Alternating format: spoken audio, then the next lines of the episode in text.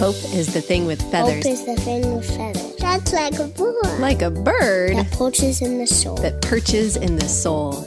Welcome to the Thing with Feathers podcast, a podcast about birds and hope. I'm your host, birding enthusiast, Courtney Ellis.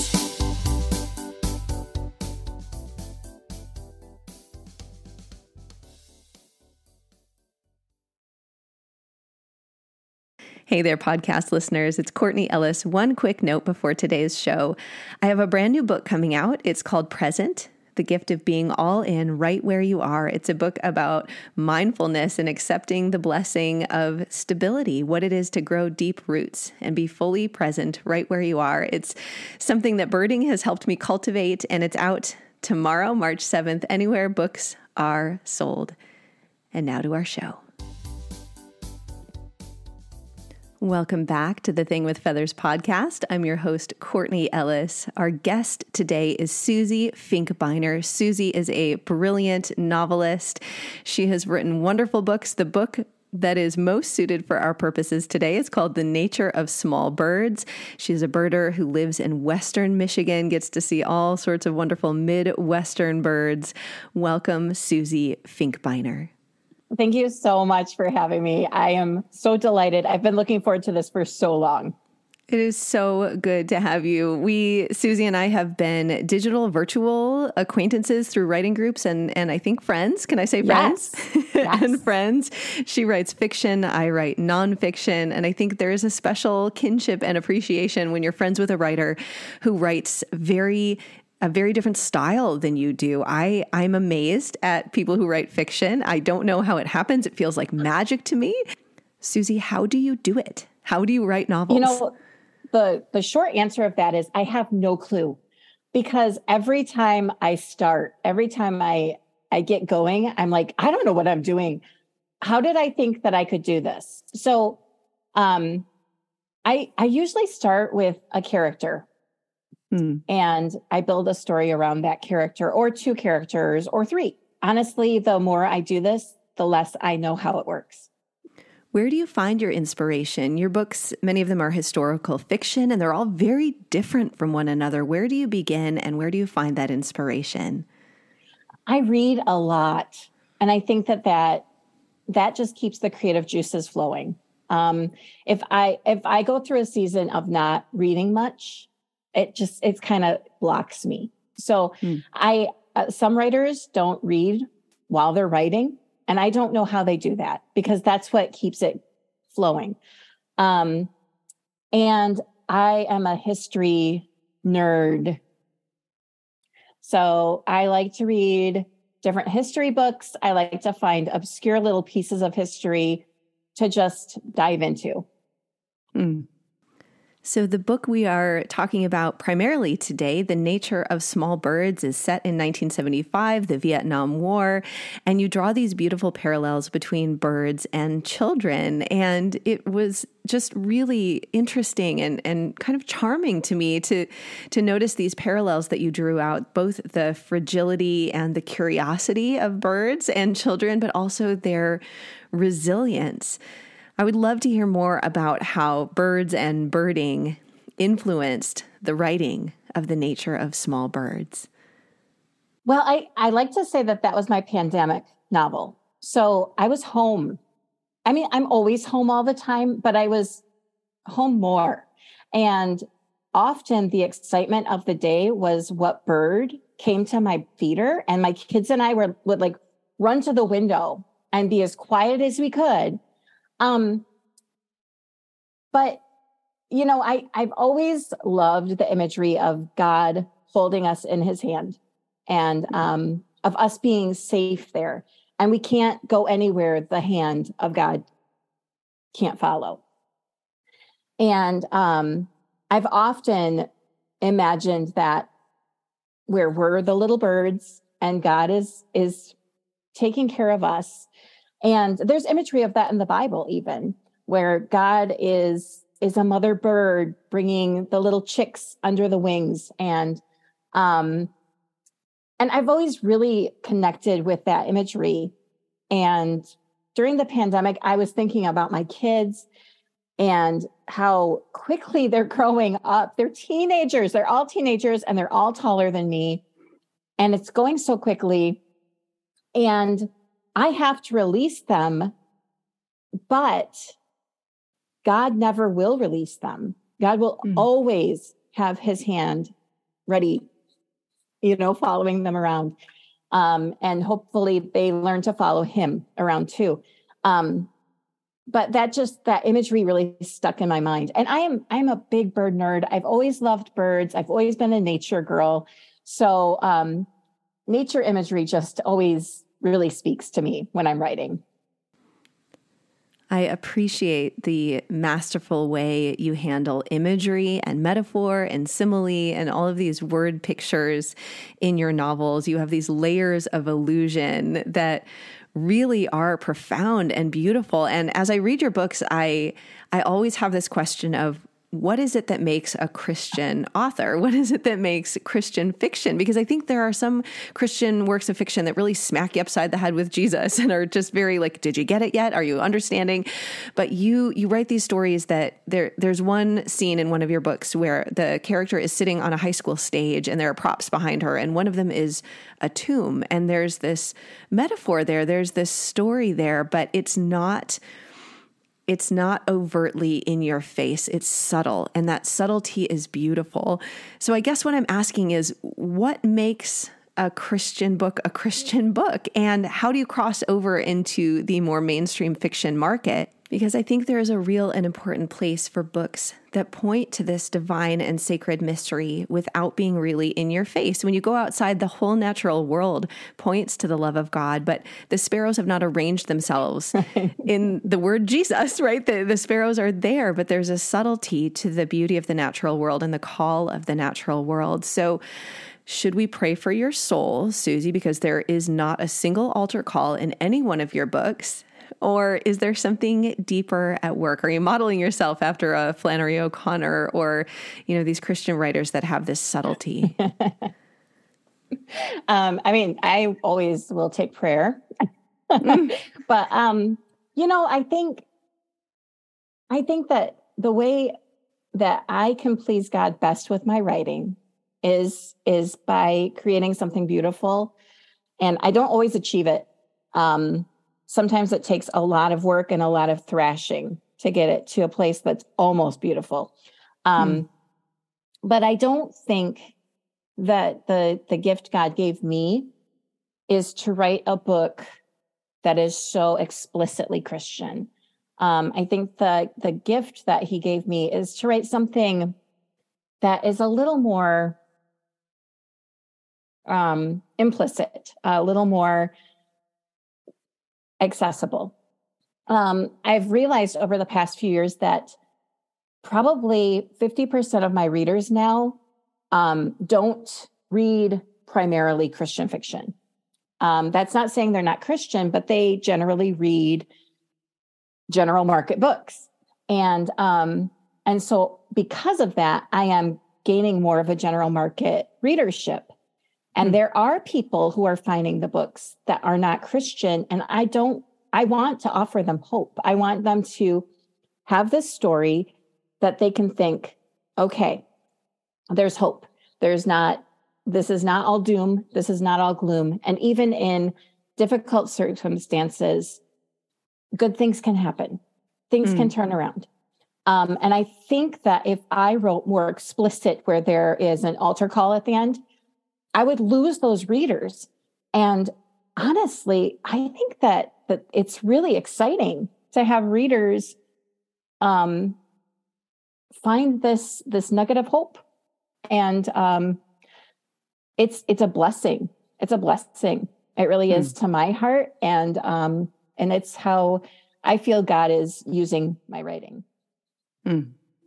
I agree. There's there's an invitational quality to it that it's not just for this specific category of people. And your books hold up in the general market. I think of you in the same category as I think of of writers who it's not that they just happen to be Christian. It deeply informs their work, but it's mm-hmm. not mm-hmm. um, it's not abrasive. It's not aggressive. It's it's invitational and it's gentle. I think of you in the category of, of writers like Leif Enger and, and Flannery O'Connor and and Shawn Smucker, who's one of the you know oh, contemporaries oh, that I know. Are, right? That the books are written from a christian perspective but in a way that is very very the the embrace is very wide. I as i've been starting this podcast our oldest son who's in a very he's in the age where thinking is very binary. It's yes or no it's this or that it's right or wrong. And he says is it a christian podcast mom?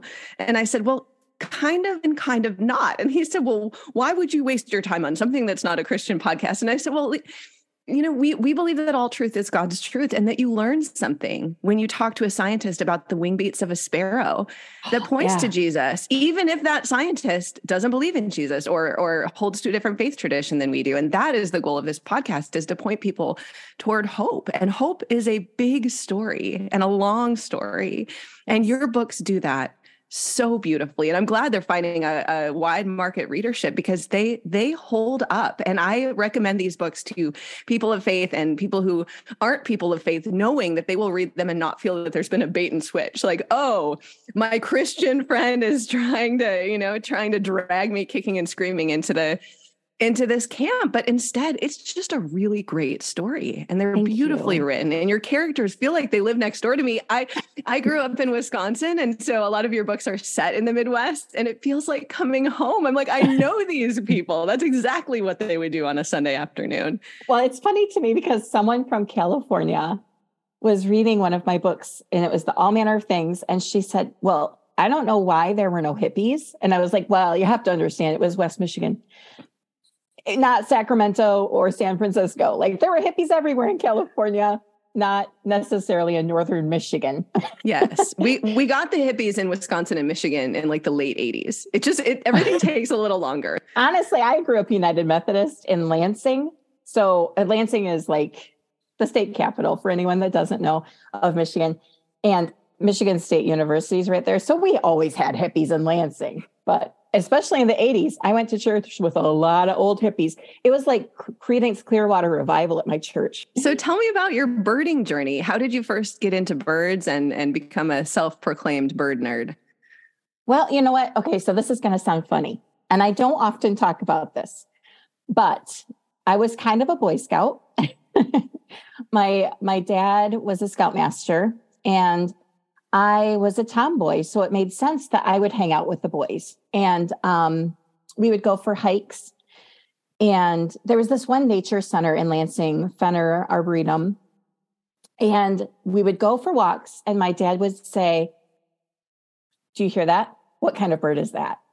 Do you hear that? What kind of bird is that? See this feather? What, you know? And so he would quiz us on Michigan, mid Michigan birds. And it was always so exciting because he was always looking for the fox, though. That was what he wanted. But I wanted to find all the birds. Hmm.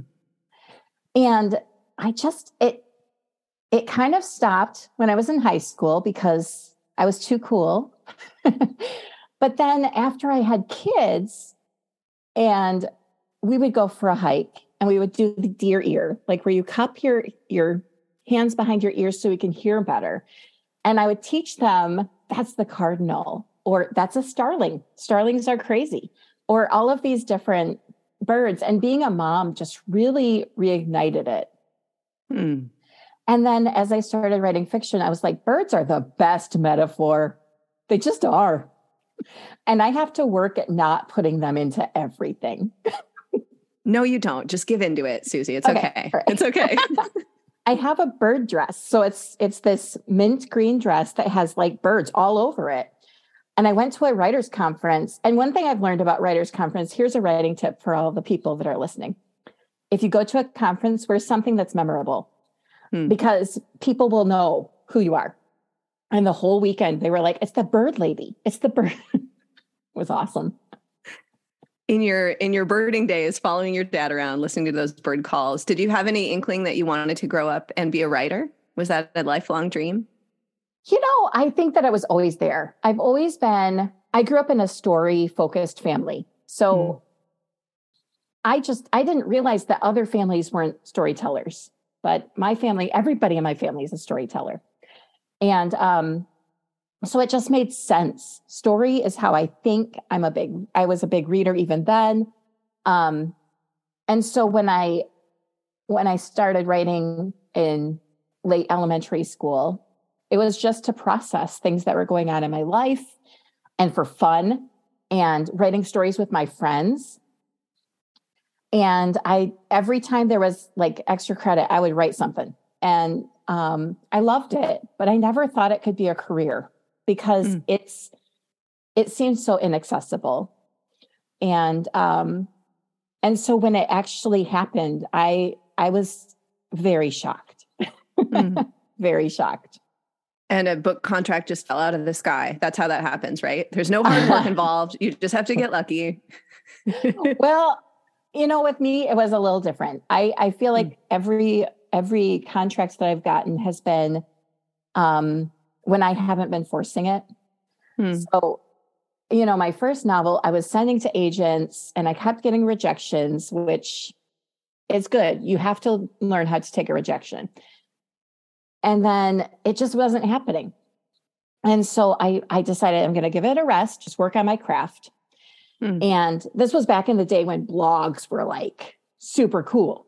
And I had a fiction writing blog and I hmm. I asked my friends, give me story ideas. So a character, a setting, and a conflict. And I'll write a short story in the month of September for every idea. And I thought I'd get three or four, and I got 32. So I did it and it, I, it, it stretched me like it, it was the, a master class for learning mm. how to mm. write fiction.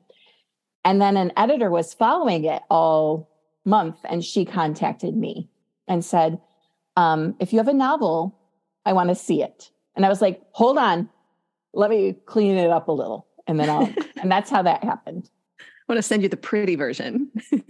as pretty as it can get. I love that. The as the rejections are coming and that is such a big part of the writing life is you can't you know you sometimes you do need to fall apart for a little bit but then you go on right? It's there's yeah. there's a there's a rhythm to it. There's going to be another rejection. There's going to be another one. But that you didn't just sit down you decided okay i'm going to work on my craft. And so much of writing is that labor. It's that craft. It's that how could this sentence be better? Is this character believable? Um, you know i need i need outside eyes to look at this because mm-hmm. looks good to me but that's because i've spent way too much time with it. Um, so your your book journey has taken you to all these different historical periods. Do you have a favorite? Do you have a do you feel like a historical home? Oh, the 60s. I hmm. love writing in the 60s. Um, I think there are many reasons for that. Number one, um, the music is just so great. I could listen to the 60s music exclusively and be fine. Um, and also, it makes me understand my parents a little bit better mm. because I'm diving into what it would be like for them and I'm walking in their shoes a little bit. Mm. And they love answering my questions about the 60s. They love talking about it. And baby boomers want to talk about the 60s. so it's been really fun to get to know different people in that generation and hear about because it was seismic change culturally, technologically, um, with the war, with music, with fashion. It changed. It was just 10 years of, of nonstop change. Hmm. And there's so many echoes from what we're living in now, going back to the 60s. I was standing behind the at our church, the youth group sits in front on Sunday, and I was standing behind them in worship and and just noticing like so many of the fashion trends are early 90s right now, and so many of the others are 60s. Like there's this fashion mashup, and I was like, this is fascinating. You know, I had that in my closet, and I think my mom had that in her closet, and it yeah. all comes it all comes back around. But some of the 90s things that are coming back, I'm like, no, like I don't I walk through Target and I'm like, why? Why that? Like there were way better things in the 90s because that was when I was in high school. It wasn't good the first time. Why is this our color palette? Well, yeah. Weird Oh, shades of brown. Lots of weird shades of brown. And that's the 70s coming. In. right. It's all coming for us. do you see any overlaps between birding and writing? How do those two things influence each other for you? oh, for sure. Um, that was a very emphatic response. um, I think, first of all, with birding, you have to be so patient. You just do. Because you could go for a hike one day and you see all of the great, like all of the birds that you adore. You could see a pileated woodpecker, and it's the most exciting thing. Those things are magical. I don't know if you have them in California, but they're like, they're enormous and they're, it's like a dinosaur flying across the sky. Um, they're so cool. And I get really abnormally excited when I see them because they're so shy. But anyway, um, you have, but then another time you go for a hike and you, all you see are sparrows. And you're like, I could see them out my front window, you know, but it takes patience because then you go back another day and you see something else. So the writing life takes so much patience, Mm. because you have to be patient with yourself, have grace with yourself. Some days the writing is going to be on point and you're going to feel good. Other Mm. days the writing is going to be just awful and painful and like slog. Um, Mm.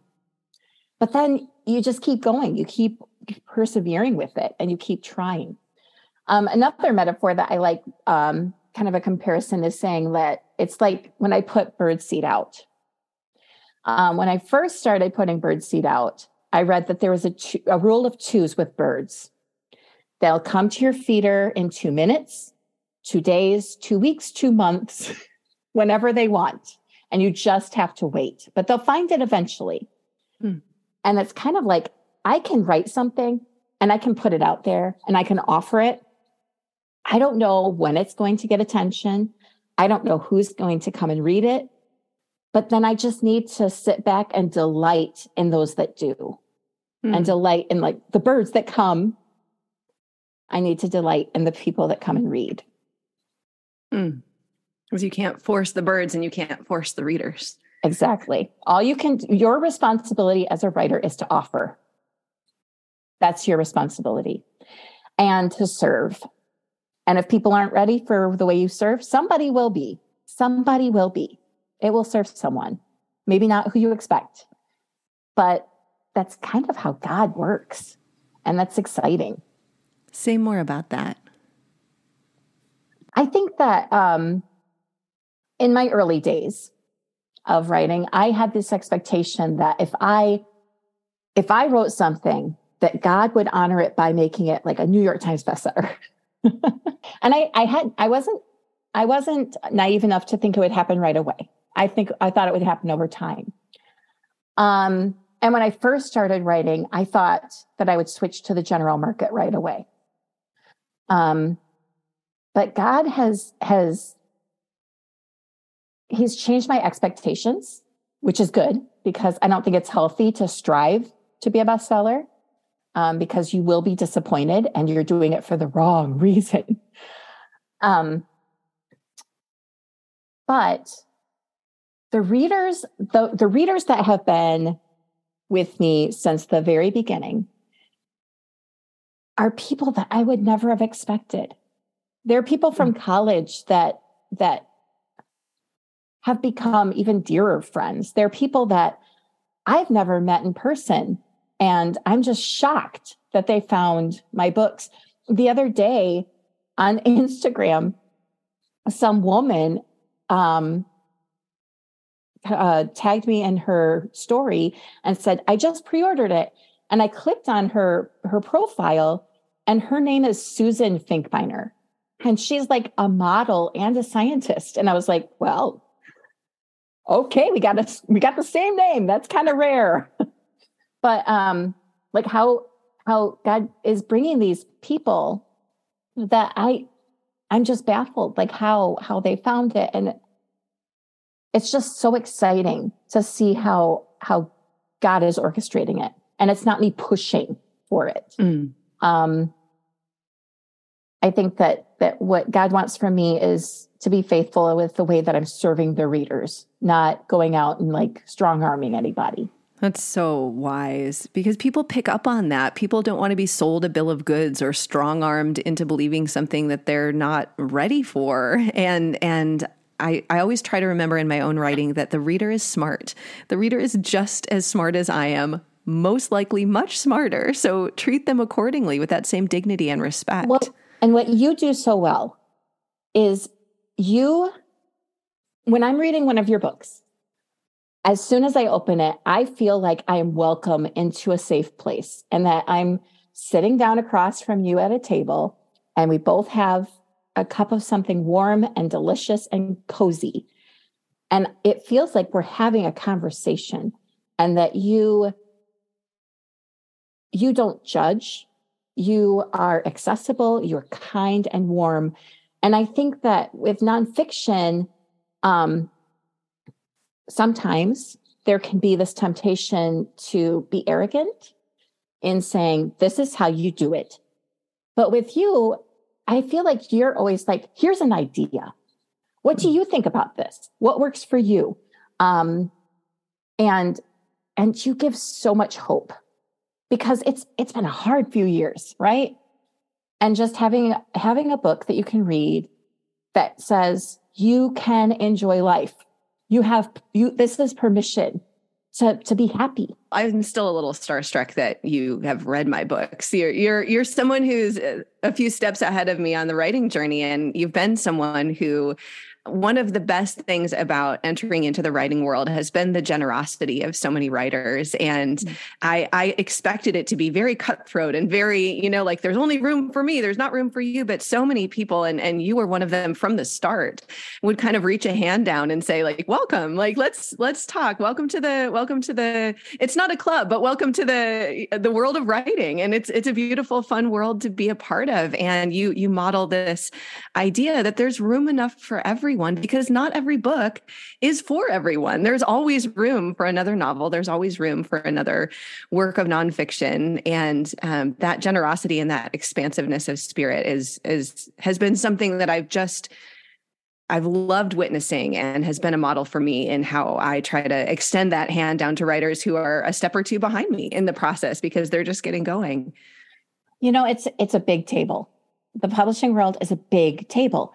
And it keeps we're like keep on putting leaves in the table and pulling up chairs and i've been so delighted to see um, publishers catching on to that and looking seeking out voices that have been underrepresented and mm-hmm. um, and encouraging their authors to to you know get to know each other and I think that that's so essential because this is such a hard, it's a hard gig and it's demoralizing sometimes.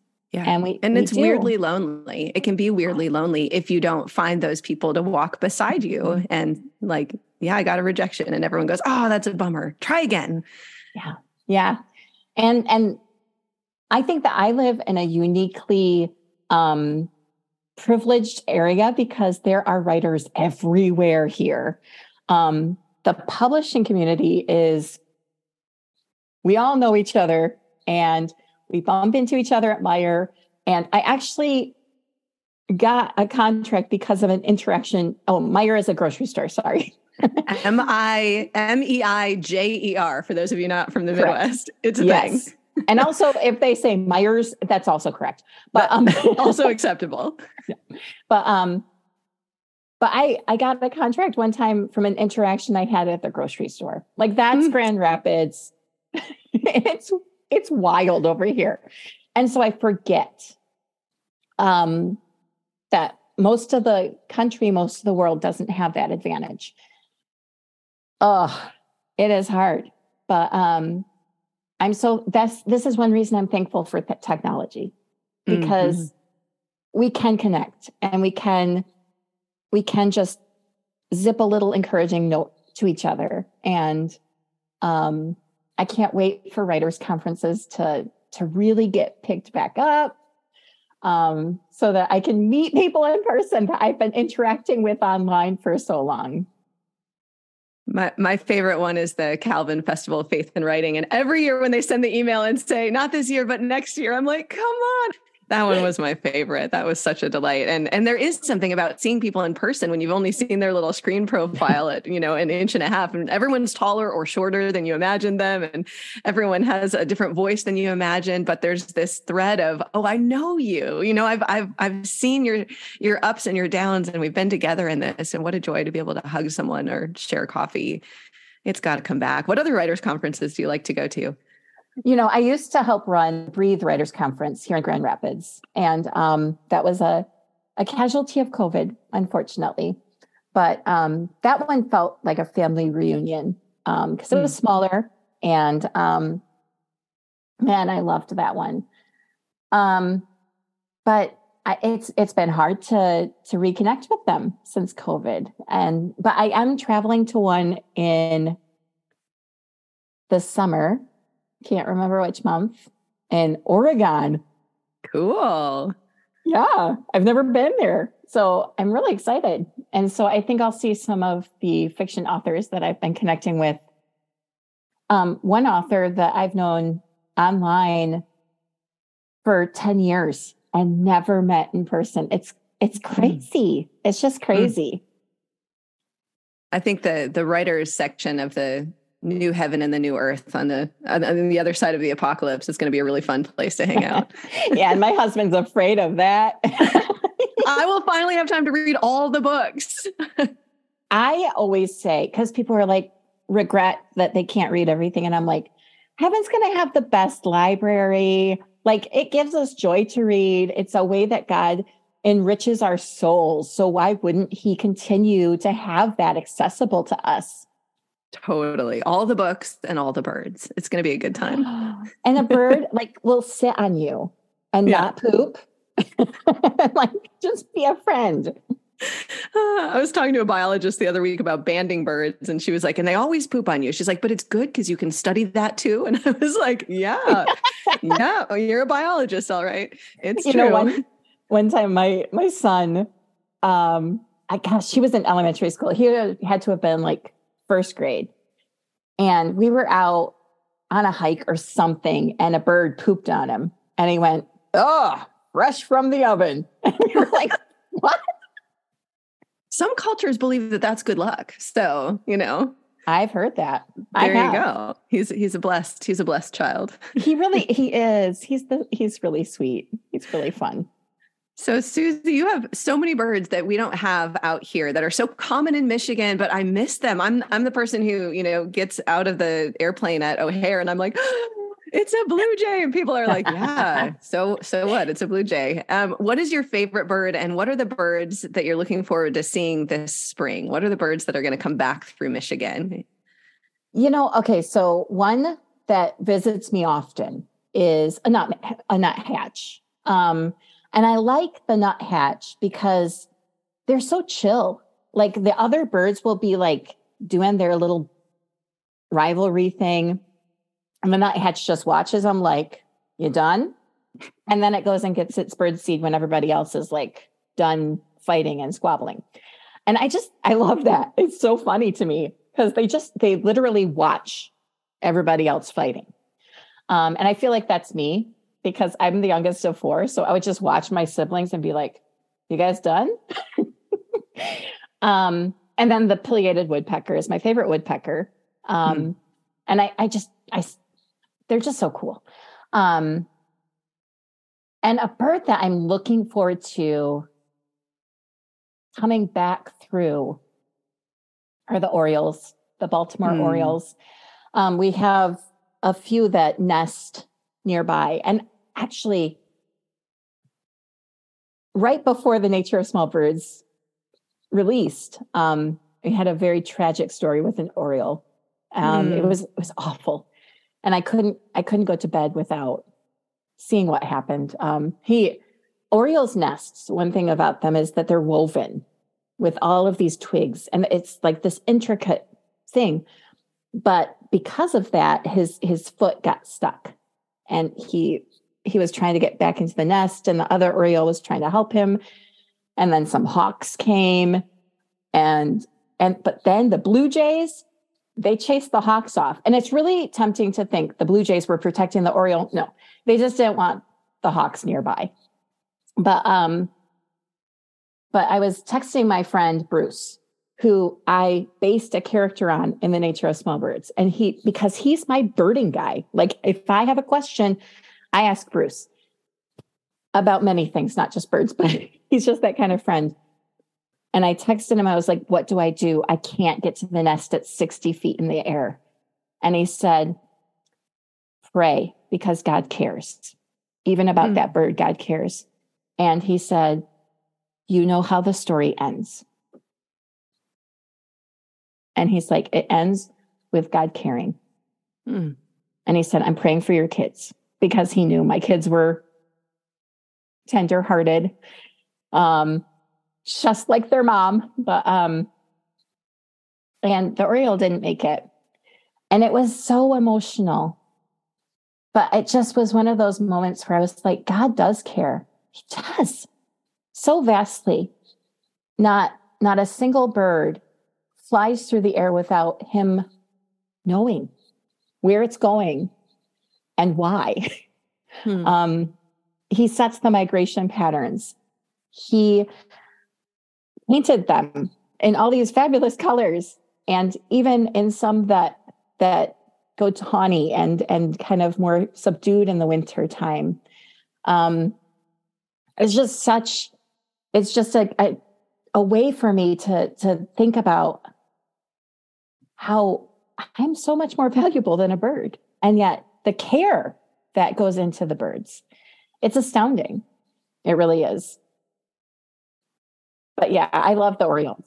I, I put oranges out constantly and we watch them and they poop orange. It's great. Speaking of, Bruce is a good friend. That is a beautiful word. Yeah, Bruce is. Um, we we serve on the worship team at church together, and mm. um, Bruce. We've all decided Bruce is all of our uncles. He's my. He's everybody's uncle. Like he's the best. Ah, yeah. He's Daryl and I Daryl and I have a friend named Chris and Uh, he he's Bruce like. And we always say you know with whatever your theology of the end times is and the rapture Daryl and I my husband Daryl and I make a lot of rapture jokes and we always say you know has the rapture happened? I don't know. Call Chris cuz he's going to go first cuz he's holier than we are. Bruce, Bruce sounds like Chris. Check on Bruce. If Bruce is still here then the rapture hasn't happened. You know I think there's a lot to that. But it's it's so funny because people are like not knowing that Bruce is a real human being. After reading The Nature of Small Birds, they're like, I wish I could just have a cup of coffee with Bruce. And I was like, call him. He'd say yes. And that's just one more reason that you all need to pick up The Nature of Small Birds. It's available all over anywhere books are sold. I will also link to it in the show notes and I'll link to Susie so you can find her. Um, Susie, where are you finding hope these days? Oh, man. You know, I, so many places. Mm-hmm. I'm going to try and narrow it down. I think that one of the places that I'm finding a lot of hope is just in the small kindness of God in the day to day. I see the kindness in moments where it's like some something just works out mm-hmm. that should have been difficult, but it's not. Or um, and particularly right now in West Michigan, it is very dreary. And it's, you know, Wisconsin is probably much the same. It is gray for months and months. And in January, I think we've had maybe 10 minutes of sunshine so far. Um, but when that blue sky breaks through the clouds, it is a reminder that not all is lost that just because it's gloomy right now doesn't mean it's going to be gloomy always. Um, and I think that that's something that I need to remember in my my personal life as mm. well. And honestly, I'm finding so much hope in my kids. Um, they're they're teenagers. Being a teenager now is so different, but they're good. they're good and I see the goodness of God in them and I see the ways that they're kind and mm. the ways that um it's not dreadful. You know, it's being a mom of teens isn't dreadful. And just having my family and and seeing the ways that they want to serve and like yesterday we go to sunday or saturday night church and my boys were serving with the kindergartners that is a labor of love right there uh-huh because those kindergartners are crazy but um but my boys were disappointed because we had a guest preacher that they adore john Dickson, who hmm. is like the modern day cs lewis i'm pretty sure but he was preaching and they were sad because they missed him. And I slept in on Sunday morning and I got up and one of my boys was on his own watching the sermon online. And mm. I was just like, oh, I didn't have to remind him or tell him how he knew how to access that. And he had a desire to learn mm. something about the Bible. And that just, I was like, oh, that's grace. Mm. That's kindness. That it's becoming their own faith journey and not the yeah. one you you hand to them because you do you work as a parent to hand this to them in ways that they will understand and in ways that are you know part of this big story of God and you're part of it but it's ultimately it's up to them and up to Jesus whether this sticks and what a beautiful thing to be able to watch that mm-hmm. sticking yeah yeah it is beautiful and it's it's just it's it's the best. It really is. Mm. Yeah. I I hear from people all the time, just wait till they're teenagers because we are in that young parenting phase right now. Our oldest is 10, our youngest is four, where we're just physically exhausted all the time. You know, I'm just constantly like tying shoes and packing lunches. And, um, but the more I talk to parents of teenagers who are in it right now, there, there's not that same fear. There's like, no, no, they're interesting. Like we have these wonderful oh, yeah. conversations. They ask amazing questions. And I'm like, I'm I'm all in for that. That sounds great. Yeah. And you can watch like my kids have been begging to watch Monty Python and the Holy Grail. And I was like, are you sure? You might not get it because it's British. And um, so we we watched it together and they got some of the jokes and that was kind of nice. There were some things that I was like, oh, I forgot about that. Right. I always but, um, forget those pieces. I'm like, oh, okay, we have to chat about that. Yeah. um, but they're at the point where we have similar sense of humor. Mm. We, and here's the thing people talk about how teenagers don't talk. All right, here's what you do you take them to Starbucks, you get them a Frappuccino, and you drive in the car, and they'll just talk. The caffeine and not having to look at you, it will get them going and it is the it is so good and spending one-on-one time with them is is my favorite it's so mm. much fun they're different people when you pull them away from the pack oh yeah. they get that one-on-one. Yeah and particularly since my boys are twins. So mm. you know there's always that they're always lumped together and mm. they're very different. It's, it has to be nice as a twin to have moments where your name is not connected by an and. Yeah. Yep Well, Susie, what are you working on right now? I think most people don't realize how long it takes a book to go from those beginning writing stages to actually holding it in your hand. Even when you submit it to the publisher, there are months and months, sometimes years between mm-hmm. submitting it and, and holding it. We're, we're planning a women's retreat at our church right now based on my book that's coming out in, in February or March. And they kept asking me questions to prep. And I was like, I don't remember. Like I, I wrote it two years ago. I've written a book since then that's going to come out in 2024. Like, let me let me do some research on my own writing and figure out what I was talking about. And and hopefully I still believe it all. Um, what, what are you working on right now and what is the timeline? Well, I have a book releasing in July called oh. The All American. And this is very wonderful, exciting news, Susie. July. July. July of this year. Yes, this this one took me um I was supposed to have it turned in May of 2021 and I couldn't do it. I was burned out. Mm. And um, one thing I've learned about the publishing world is that if you say the word burnout, people mobilize. They they work fast to get things um, rescheduled if they can. because burnout is is a real danger um, because our publishing schedules are so tight and for a writer like me that's that's not healthy so hmm. um, mm. my agent and i are reevaluating timelines um, just so i can do this in a, a more healthy way um, so i got the gift of an extra year to write this novel and it's set in 1952 so bertha's a baseball player and flossie um, is a crazy 11 year old Flossie, what a great name. Yeah. Um, like her already. Yeah, I she's she's one of the most dear characters. Um, super vulnerable. But um she so their dad is accused of being a communist mm. uh, during the Detroit Red Scare. And so it's dealing with that. What what does it mean to be an American? Um, mm. Who am I? What what does what what is this? Uh, so, and finding good in all things. Um, there's lots of Shakespeare in it, which I'm a super nerd, so I'm all about it. But um, so that one comes out in July. So right now I'm doing a lot of scheduling, like visits to libraries and bookstores.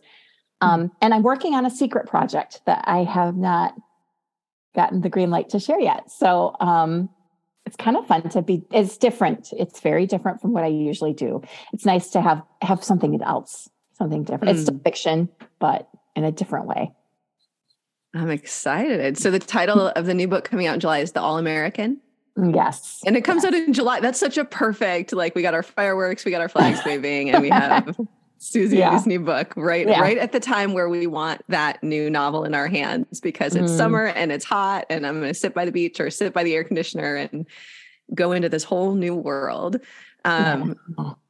And hopefully, the the Detroit Lions, like they're inspired that there's a book that mentions them several times. Maybe maybe they'll actually have a good year. It couldn't hurt. I mean, we can we can pull out all the stops and see what we can do for your your poor lions. Oh, Susie, I'm so looking forward to your next book, and I cannot recommend the rest of your novels highly enough. There's the nature of small birds. There's all manner of things. There is the I'm going to read them off the back so I get the titles proper. Uh, the stories that bind us: a cup of dust, a trail of crumbs, a song of home. Susie writes from a beautiful Midwestern perspective. I think the Midwestern perspective is often one that's lost. There's so many books about New York City and so many books about Miami and so many books about Southern California. But if you are from the Midwest, you will find yourself in her stories. And if you are not, the Midwest is a lovely place to spend some hours. Yeah, people here are nice. And if you read the book, no mosquitoes will bite you. So you get the full Midwestern experience without the, the bit of misery that you get if you actually live there. Yeah. No black flies. No oh, black flies. Oh, those things. Nasty. Oh, we used to take a camping trip, our family, to uh, the north shore of or the south shore of Lake Superior. And I remember pulling up one year and we looked up in the sky. And normally we would go a weekend before all the bugs were out, but we looked up in the sky and it was like clouds. Oh. And and my friend's father said, "Hmm, there must have been a hatch." And I said, shouldn't your next phrase be get back in the car? like, do we really have to do this? I was so much tougher when I used to live in the Midwest, Susie. California is making me soft. I, I, do. I think that there is a certain toughness of Michiganders and, and other Midwesterners. But um, we went one time, we were doing a 10 mile hike up in the UP, which is the Upper Peninsula of Michigan for um, non Midwesterners. And um, the reasons you go to the UP are to get fudge and to see some wilderness. And so we got fudge and then we saw some wilderness. And um, my husband, we we applied, applied all the bug spray, and then he tossed the bug spray back in the car, and we went for this hike. Worst decision ever. Once the DEET melts off, you're just at the mercy of yeah. Well, Susie, I love your books. I love your woodpeckers. I love your no drama nuthatch. I think we should make t-shirts. No drama nuthatch. I, that is a great idea.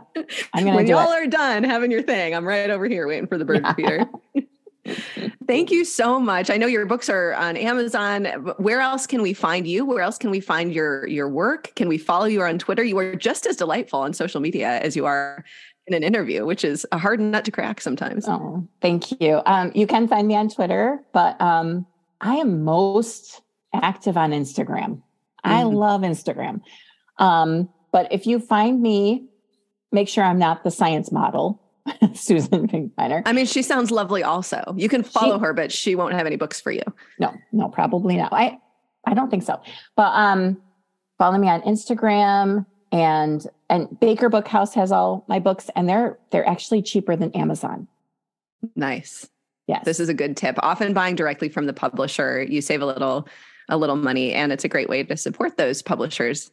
Yes. Yes. I'm a big indie publisher, indie bookstore girl. So um, I'd love to connect with anybody. And um, I'm so grateful for this time. It's been such a fun conversation and getting to know you in like one on one, not just typing. Thank you so much, Susie, for the gift of your time. I'm looking forward to the day we meet in person. I hope it is on this side of the eschaton. I want to I want to meet you in in this world and then we'll hang out and read books in the next as well. I would love that. I would. Well, everyone check out Susie's work, The Nature of Small Birds. I'll link to all of her social media in the show notes and look forward with me to Susie's July release of The All American. I'm going to sign off here and I'm going to go pre-order that right now. It's like a few a gift to my future self. I can't wait. Thank you. Thanks, Susie.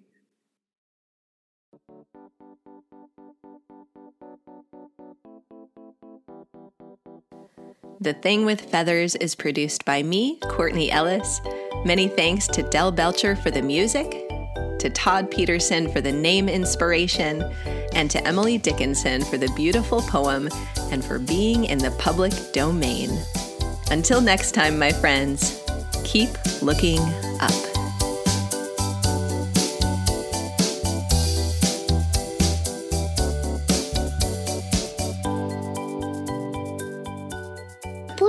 Your soul? Yes, it does.